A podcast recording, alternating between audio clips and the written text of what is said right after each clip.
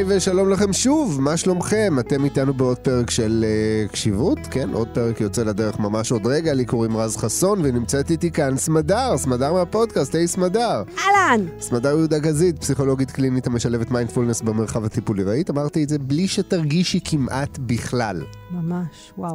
נהדר. אז uh, תראי, אנחנו כידוע ישראלים, וישראלים לא אוהבים uh, לקנות חתולים בשק. אז שומעים אותנו הורים, אנחנו ככה מתקרבים לנו לסוף הסדרה, לסוף העונה הנוכחית, ואומרים רגע, מדברים על מיינדפולנס בילדים, אני אעשה ככה והילדים יראו וילמדו ויתרגלו, אבל איך אני יודע שהדבר הזה באמת יועיל להם? איך נראים בכלל ילדים שגדלים בסביבה מיינדפולית? מה, מה קורה שם? הם, הם כאילו כולם בזן, כל, כאילו, איך זה עוזר להם בחיים? פתרונות כאן ועכשיו לשאלות האלה. אוקיי, okay, אז... שאנחנו אומרים, בשבחי ההורות המיינדפולית, לא רק שזה יותר נעים להורה, אלא שזה גם יותר נעים לילדים. הלם, איך זה קורה? זה, איך זה, זה בא לידי ביטוי יותר? זה נכון? כמו בזהו זה שהם אמרו, אבטיח בלי גרעינים. יותר קל, אבל מה? פחות בעיות. יותר קל? אבל פחות בעיות. אני אחשוב על זה עוד קצת. אוקיי, אז אותו דבר. ההורות המיינדפולית, יותר סבבה להורים, אבל מה? גם יותר טוב לילדים. מעולה. אז כמה דברים שאני רוצה להגיד. קודם כל, אני חושבת שברגע שאנחנו מגיעים אל ההורות, ובמיוחד למצבים סטרסוגנים, כי מעט הורים יפנו אלינו ויגידו, וואו, אני לא יודע איך להתנהל בתוך רגעי חסד של... הרמוניה עם הילד שלי. שם כולנו די טובים. אז הקושי הוא סביב באמת רגעים של אי נחת, כשבדרך כלל הכיוון הוא הילד באי נחת, וזה מכניס אותנו לאי נחת, אבל יש גם לא מעט מקרים שהסיבה והתוצאה הן בסדר הפוך.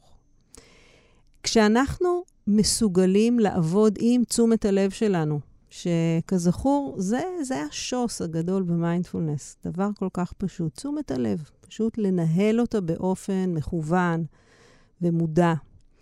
אז כשאנחנו מגיעים לסיטואציות יותר במיינדפולנס, אנחנו יכולים להיות קשובים יותר לחוויה של הילד. אני רוצה לתת דוגמה. מלפני המון שנים, כשאני הייתי עוד ככה, ממש בראשית אה, ימיי, אל תגזימי, המון שנים, לא מדובר בכל כך הרבה שנים. נכון. אז זה רק עשרים שנה בערך. כן. ולפני תשע עשרה שנה בערך, כשביתי האמצעית, שאז אפילו עוד לא ידענו שיש לה ממש בעיית אוזניים רצינית, עם ירידה בשמיעה, וגם עם טולרנס יחסית נמוך לרעשים, הגענו לחוף בית ינאי, והיא הייתה לי על הידיים במצב רוח מרומם. אני יוצאת ככה לכיוון הים, כולי מבסוטה מהחוויה המשפחתית הנהדרת שלפנינו. ואיך שאנחנו יוצא, יוצאות מהאוטו והיא על הידיים שלי, היא מתחילה לצרוח. עכשיו, זה היה מאוד בדיסוננס לכוונות שלי. אני לא צריכה לספר להורים מה זה להגיע עם שני ילדים צעירים לחוף הים, כאילו... גם כשהם במצב רוח טוב והכל בסדר. בדיוק, זה מסע, זה באמת סיום של מסע קומטה להגיע אל החוף. ואני ממש זוכרת את זה, שהתגובה הראשונית הפנימית היא משהו, מה שנקרא, along the lines של what the fuck. מה שנקרא, הנה זה מתחיל. מה, כאילו, מה, מה הסיפור? מה קורה פה? בת אדם, מה, מה העניין? הביאו אותך, תראי איזה יופי, ים, מרגיע, תנשמי, תרגי. בדיוק. עכשיו, זה, זה למשל, תודה על הדוגמה הזאת, רז, כי ככה נראית הורות מיינדפולית, שהיא רק, מה שנקרא, אה, אה, מן השפה ולחוץ. זה לא נקרא להיות מיינדפול. להגיד לילד, תנשום, תרגע, זה לא... זה לא, זה לא זה. מה שקרה לי באותו רגע, זה, שוב, מתוך זה שבאמת הייתי בראשית דרכי במיינדפולנס, וככה הבאתי את האיכות הזאת להרבה מאוד רגעים ביום, שמעתי את התגובה הזאת של what the fuck, אין לי כוח, למה זה ככה, כל הדיבור הפנימי הזה, שיכולתי לזהות כדיבור פנימי, והבאתי את תשומת הלב שלי לחוויה של ההקשבה באוזניים, מה אני שומעת. ופתאום הבנתי כמה חזק הצליל, הרעש שהרוח מייצרת על פני האוזן. וואו, זה היה מטורף, הייתה רוח חזקה, חוף בית ינאי זה חוף כזה פתוח, שטוף רוחות, ופשוט באותו רגע הנחתי את שתי הידיים שלי על האוזניים שלה, ובאבחה אחת הבכי פסק. קסם. עכשיו, זה לא קסם, זה, זה mindful parenting בפעולה. מה היה שם, ואת זה אני רוצה קצת אה, לפרק כדי לענות לשאלה שלך, מה קורה לילד במצבים האלה. מה שהיה שם זה היכולת שלי בעזרת תרגול של מיינדפולנס. אחד, להתפנות מהחוויה של עצמי. נכון?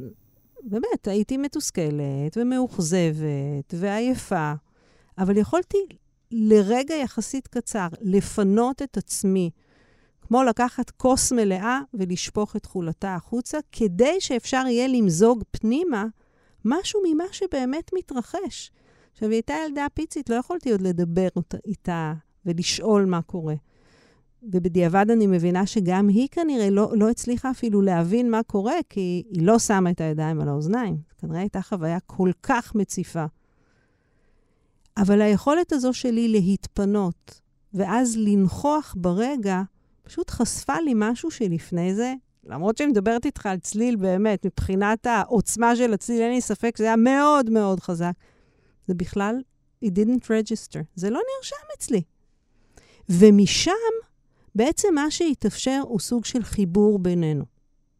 כי לפני זה, כל אחת הייתה מאוד מאוד שקועה בתוך החוויה הרגעית, היא בחוויה הרגעית שלה, ואני ב- בתוך הסיפורים ש- של הראש שלי. מיינדפולנס הוא המון פעמים נתיב שמשמש כגשר. אני עוצרת לשנייה, מפנה את עצמי, ורואה עם מה מגיע האדם השני. האמת שזה גם מאוד מתאר בעיניי חוויה של מטפל טוב, כשהוא פוגש את המטופל. עכשיו, מה שקורה לנו בטיפול זה שהרבה פעמים הסטינג הוא כל כך ברור, שזה נבנה לנו כהרגל.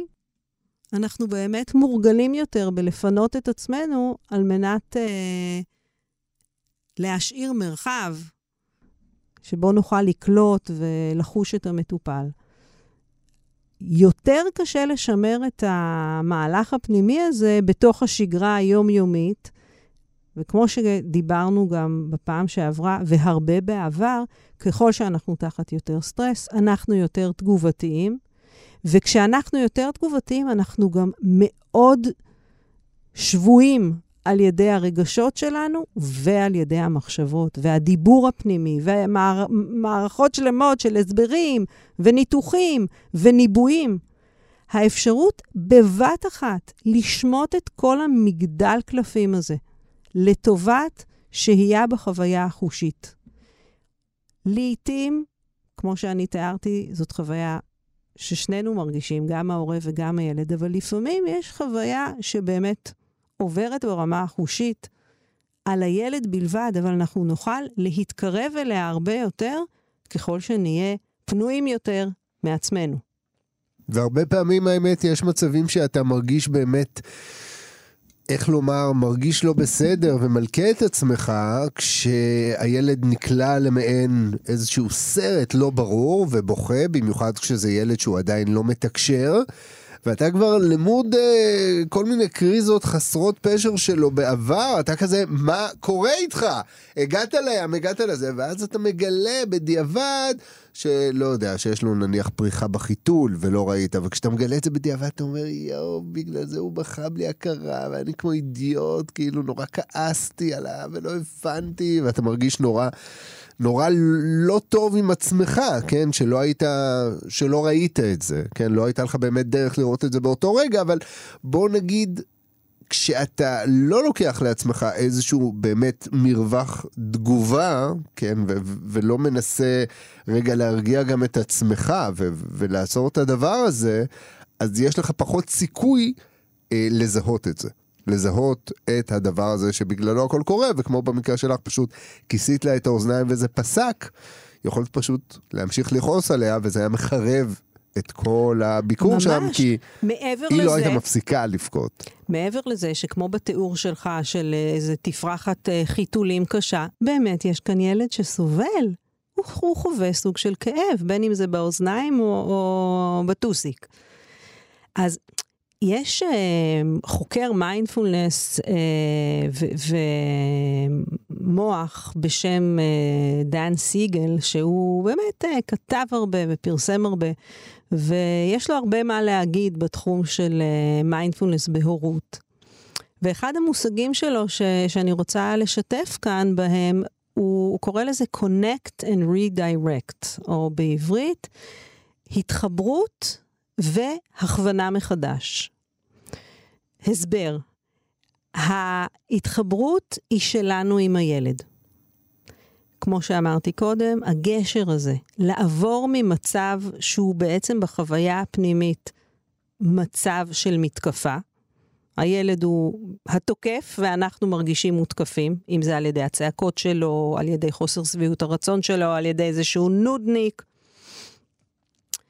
אז החיבור אל הילד, לא דרך הפילטרים האלה של הרגשות שלנו, ואז הכיוונון מחדש, ה-redirect, הוא מדבר על היכולת שלנו לעזור לילד, בעצם לפגוש את המצב, לא מתוך העמדה שלו ההגנתית הישרדותית, כי הוא נמצא שם, הילד הזה שצועק, או הוא עצמו עבר כבר למוד שהוא מנוהל בשיטת fight or flight, או חייבים לסלק את זה, או שאני אף מהמקום הזה. ילדים כמובן מוגבלים ביכולת שלהם באמת לממש את הדחפים האלה, והם נשארים כלואים בתוך מצוקה נוראית, בלי היכולת שיש לנו כמבוגרים לייצר פתרונות, ולייצר בעיקר מרחב, מרווח, סביב הקושי. עכשיו, אין לילד, בטח לא לילד הצעיר, אין לו עדיין דרך להוביל את עצמו ממצב המצוקה האקוטי אל מרחב יותר גדול. הוא צריך אותנו שנעשה את זה עבורו. עכשיו, אנחנו יודעים שמה שמאפשר את הפעולה הזאת, זה קודם כל החוויה שיש לילד של היותו נראה או מובן. חוויה שיש אמפתיה כלפיו היא הצעד הראשון שעוזר לו להכיל את החוויה הזאת. עכשיו, יש לדן סיגל תרגיל מדהים שהוא עושה בהרצאות שהוא מעביר. ואני אעשה אותו בגרסה צנועה פה. בסדר? יאללה, אני זורם. הוא ממש פשוט. אני אגיד עכשיו מילים.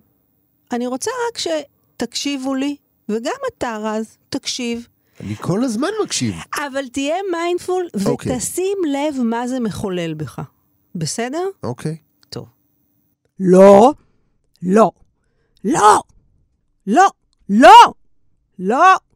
אמרתי לא, די. זה היה חלק א'.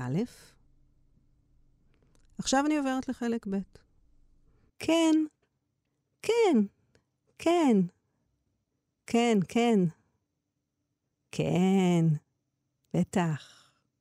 אוקיי, רז, היו הבדלים בחוויה שלך באומרי מילה אחת של שתי, של שתי אותיות עברה אחת, או מילה אחרת של שתי אותיות ועברה אחת? כמובן. מה שמת לב? שמתי לב קודם כל שבמקרה של הלא, זה הרבה יותר קיבץ אותי והסטריס אותי. מהמם. עכשיו אתה בן עשרים ותשע, ואילו צעיר הרי. כן, מה, ילד... ועדיין, למרות שאנחנו יושבים פה, ואנחנו חברים, ובכיף, וזה רק תרגיל, זה הסטריס וקיבץ אותך, שאמרתי את המילה לא. זה לא המה, זה האיך אמרת את זה. במקרה הזה אני רוצה לטעון, שזה okay. גם המה. שזה גם המה. זה גם המה. זאת אומרת, okay. אם הייתי צועקת את הכן, זה... זה היה פחות נעים, אבל לא באותה מידה של המילה לא, שהיא מילה של שלילה. אוקיי, שיש לה, אוקיי. ובוודאי לא צריך לחשוב ממש ממש קשה. לא, לא טוב. אנחנו לא צריכים להתאמץ כדי לתאר לעצמנו. אם אנחנו מרגישים ככה כאנשים מבוגרים בסיטואציה שבאמת בה לא נשקפת לנו סכנה, אין כאן איום שהאדם שאתה הכי תלוי בו בעולם לא מרוצה ממך, ועדיין אתה אומר, זה מסטריס, זה מקווץ, זה סוגר. מה קורה לילד? מול הלא שלנו ושל העולם. אני לא, לא, אני לא מעודדת להימנע מהמילה לא, אלא מזמינה להזרמה של מיינדפולנס אל תוך המרחב שבינינו לבין הילדים, ולראות האם יש מקומות שבאפשרותנו להמיר את הלאווים לקנים. לא כדי למצוא חן בין הילדים שלנו, ממש לא. אך ורק כי בסביבה של קנים יש לנו אפשרות למידה הרבה יותר גדולה. עכשיו, אני יכולה גם לייצר חוויה מתסכלת, בלי להידרש לכל כך הרבה לבים. כלומר, אני יכולה לא לאפשר לבת שלי לעשות משהו, ותיכנס שם גם המילה לא, אבל היא תהיה עטופה גם בקנים. למשל, אני יכולה להגיד, לצערי, אין אפשרות עכשיו לעשות את זה, ואני רואה כמה זה קשה לך. או כן, אני לא מרשה לך. גאוני. אני רואה כמה זה קשה, וזה דורש להתגבר. וצריך ממש למצוא מקום בלב, כדי לא ממש להתכווצ'ץ' מהאכזבה הזאת. זה נשמע מאוד שונה מאשר להגיד, לא, אני לא מרשה, זה לא יקרה, זה לא יהיה, זה לא מעניין אותי. ההבנה הזאת, אני מזמינה את מי שמקשיב לנו עכשיו, לא לקחת אותה בפייס וליו של מה שאמרתי, אלא להבין אותה דרך החוויה שלכם. לראות מה זה עושה לכם, הלא, לראות מה עושה הכן, ואחר כך להתחיל לצפות בילד, לאו דווקא אפילו כשהוא באינטראקציה איתכם. אותה בת מתוקה שלי שתיארתי, שבאמת הייתה אפרוח כזה כזה רגיש, היה לה בן דוד, צעיר ממנה בפחות משנה, הוא היה די ממולח, בוודאי בהשוואה אליה. וכשהיא הייתה בת שלוש, והוא היה בן שנתיים, הוא מצא דרך לגרום לה לבכות. ורק המון שנים אחרי זה, כשהכרתי את דן סיגל, הבנתי את הגאונות שלו. הוא היה בא, בכלל לא היינו רואים שקורה משהו, הייתה עומדת, הוא היה בא, וליד האוזן שלה לוחש, לא. והייתה מתחילה לבכות. פשוט לוחש לה לא. וזה קיבל מבחינתי את ההסבר. עכשיו, דן סיגל ממש מדבר. הוא קורא לזה ה-yes brain וה-no brain. והוא אומר, ה-no brain זה אותו אזור של המוח שאתה תיארת כפועל תחת קיבוץ ותחת סטרס ותחת איום. כן, יכולה לקרות שם למידה מהממת. כמו, בהקצנה, למידה מטראומות. למידה של כל מה שאני לא רוצה להגיע אליו, כי זה מצב מאוד מאוד לא נעים בשבילי כילד. היא חשובה, למשל, ללמוד לא להכניס uh, מברג לתוך שקע חשמלי. אני בעד שהיא תקרה במקום ההוא, עם מי שלא הבין באגף של ה-yes brain. אבל יש המון דברים אחרים. והלמידה היותר מגוונת, עשירה uh, לחיים, להתמודדות, אנחנו באמת רוצים שהיא תקרה דרך ה-yes brain. וה-yes brain הוא מחייב קודם כל את האפשרות שלנו להיות באגף של הכן, שהוא, כמו שאפשר היה להרגיש, הוא רך, הוא אוהד, הוא מה שקראתי לו בעבר גם העיניים הטובות. זה האופן שבו אנחנו יכולים להביט על הילדים שלנו בחוסר המושלמות שלהם, עם המגבלות האישיות שיש להם, עם מה שמהווה עבורם טריגר, בין אם אנחנו רוצים ובין אם לא, להסתכל על זה בעיניים טובות.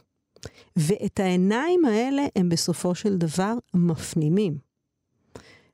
אז אני לא בעד הימנעות מלא, אבל אני מאוד בעד הרחבת הכן, כדי לייצר את אותה סביבה פנימית אופטימלית ללמידה, לבנייה של חוסן, ולשכלול של יכולות ניהול עצמי ומודעות עצמית של הילדים. מעולה. אגב, אותו אחיין שלחש לו, איך גיליתם את זה? בתום חקירה אה, סבוכה? ו... אחרי מספיק פעמים שראינו את הפלא הזה מתרחש, אז uh, הצלחנו פשוט uh, לזהות שיש uh, איזה סמיכות של אירועים, אחד שהוא עובר לידה והשני שהיא מתחילה להשקות. כן. לגמרי. טוב, אז uh, עכשיו אנחנו עוברים ל- ל- לשלב התרגול. אכן, אנחנו קדימה. נתרגל ונשים לב שוב לאופן שבו באמת תרגול של מיינדפולנס מאפשר לנו לחזק את ה-yes brain שלנו.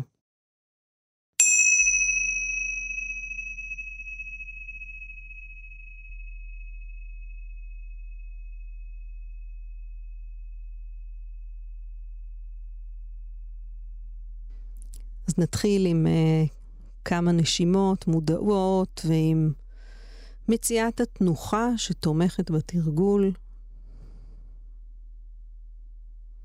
כזו שמאפשרת לנו גם להניח את הגוף, להרפות, אבל גם לשמור על ערנות ונוכחות.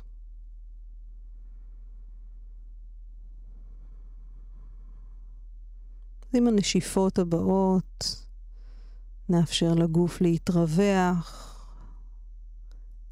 לפנות מתוכו עומס, דריכות.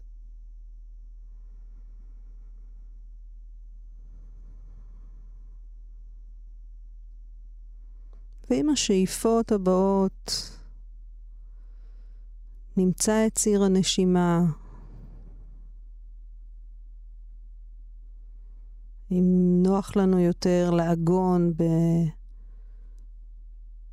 בתחושת המגע שבין הגוף למה שתומך אותו,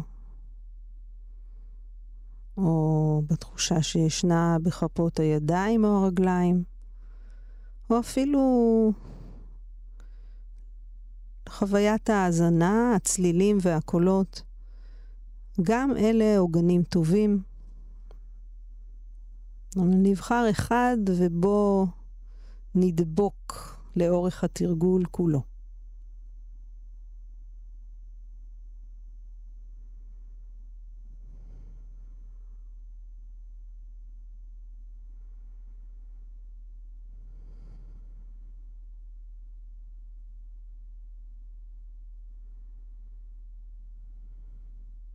נזכיר לעצמנו את הכוונה של התרגול שהיא שהייה עם מה שישנו, עם מה שעולה בתודעה,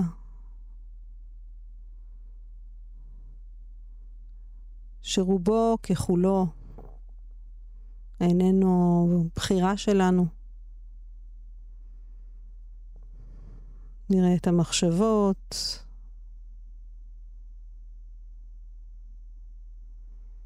נראה רגשות שעולים,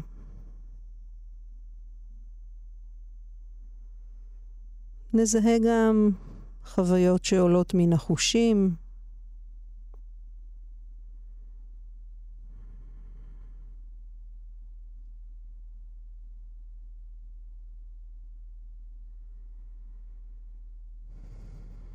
לא מנסים להאחז בדבר, לא לנתח, גם לא להבין.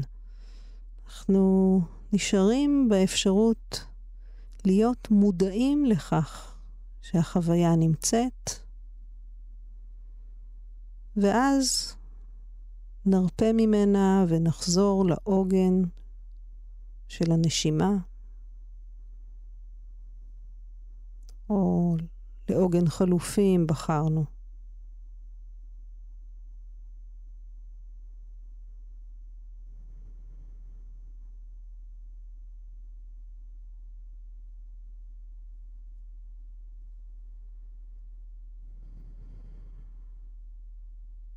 לשים לב עד כמה התודעה מתמסרת לעיגון הזה, או שאולי יותר תזזיתית, פעלתנית. ואז נמצא את עצמנו בסבלנות, מחזירים את תשומת הלב. פעם אחר פעם, אל העוגן, אל השאיפה הזאת, אל הנשיפה. ככה זה עכשיו.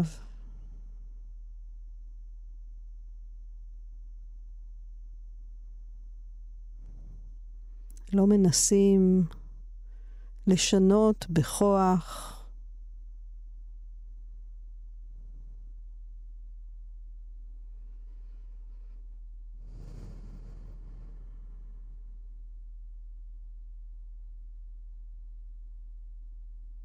גם בתרגול עצמו נוכל לשים לב לדיבור הפנימי ולאפשר דיבור פנימי של כן, של הזמנה, של זיהוי של מה שישנו ותיקוף שלו.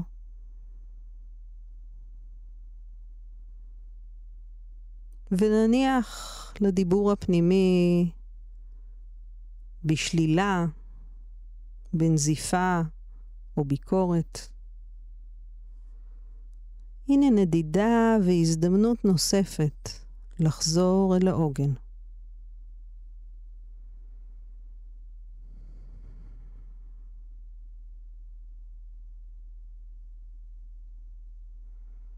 שחרור של דיבור פנימי נוקשה ושולל.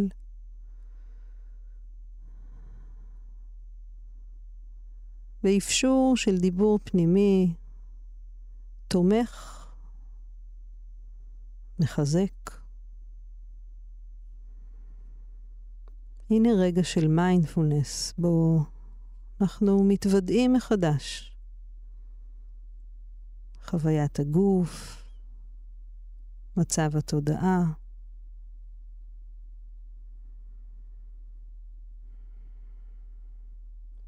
לא חותרים לשום מקום,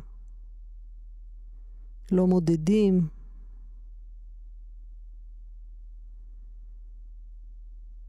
הנה שאיפה והנה נשיפה.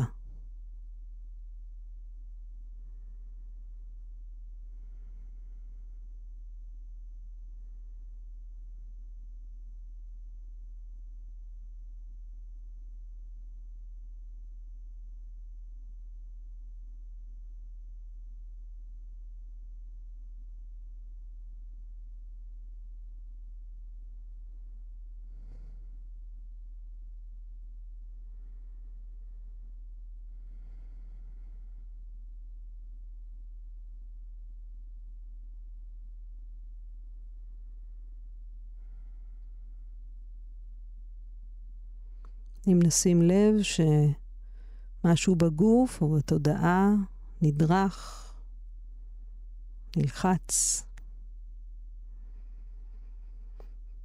נוכל להחזיר את תשומת הלב ולנשימה, להסכים לתת לתכנים, להתפוגג, לפקוע כמו בועות.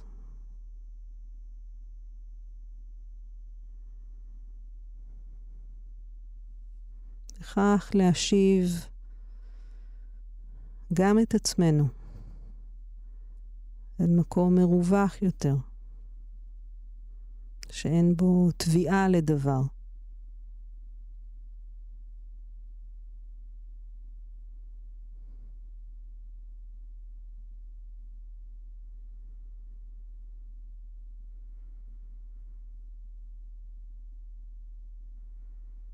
תן לעצמנו להרגיש את מה שישנו.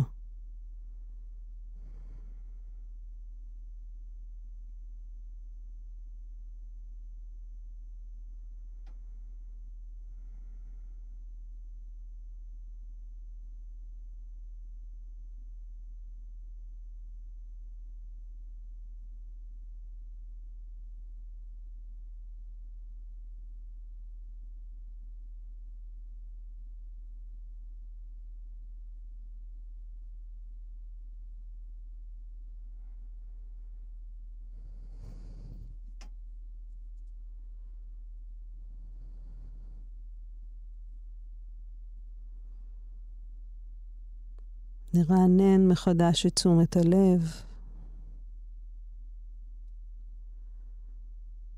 נחזיר אותה אל העוגן, אל המרכז.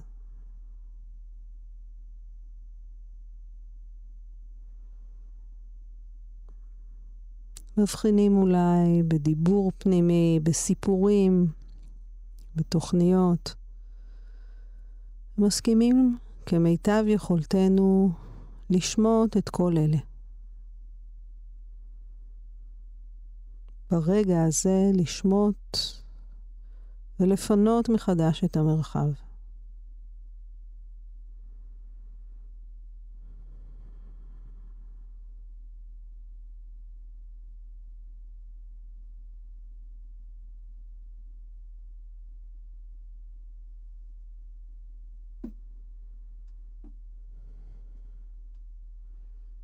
ובדקה האחרונה של התרגול, נחזיר את תשומת הלב ולגוף, אל התמיכה שיש לו כעת. ערים לתחושות שישנן.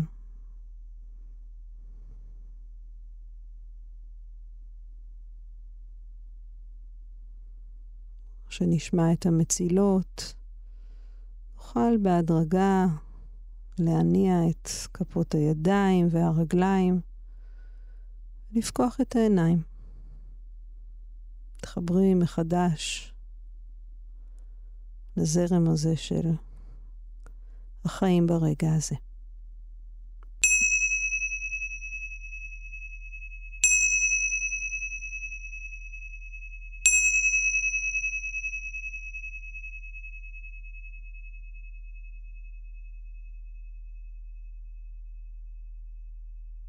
סמדר יהודה גזית, תודה רבה לך שוב. איזה כיף.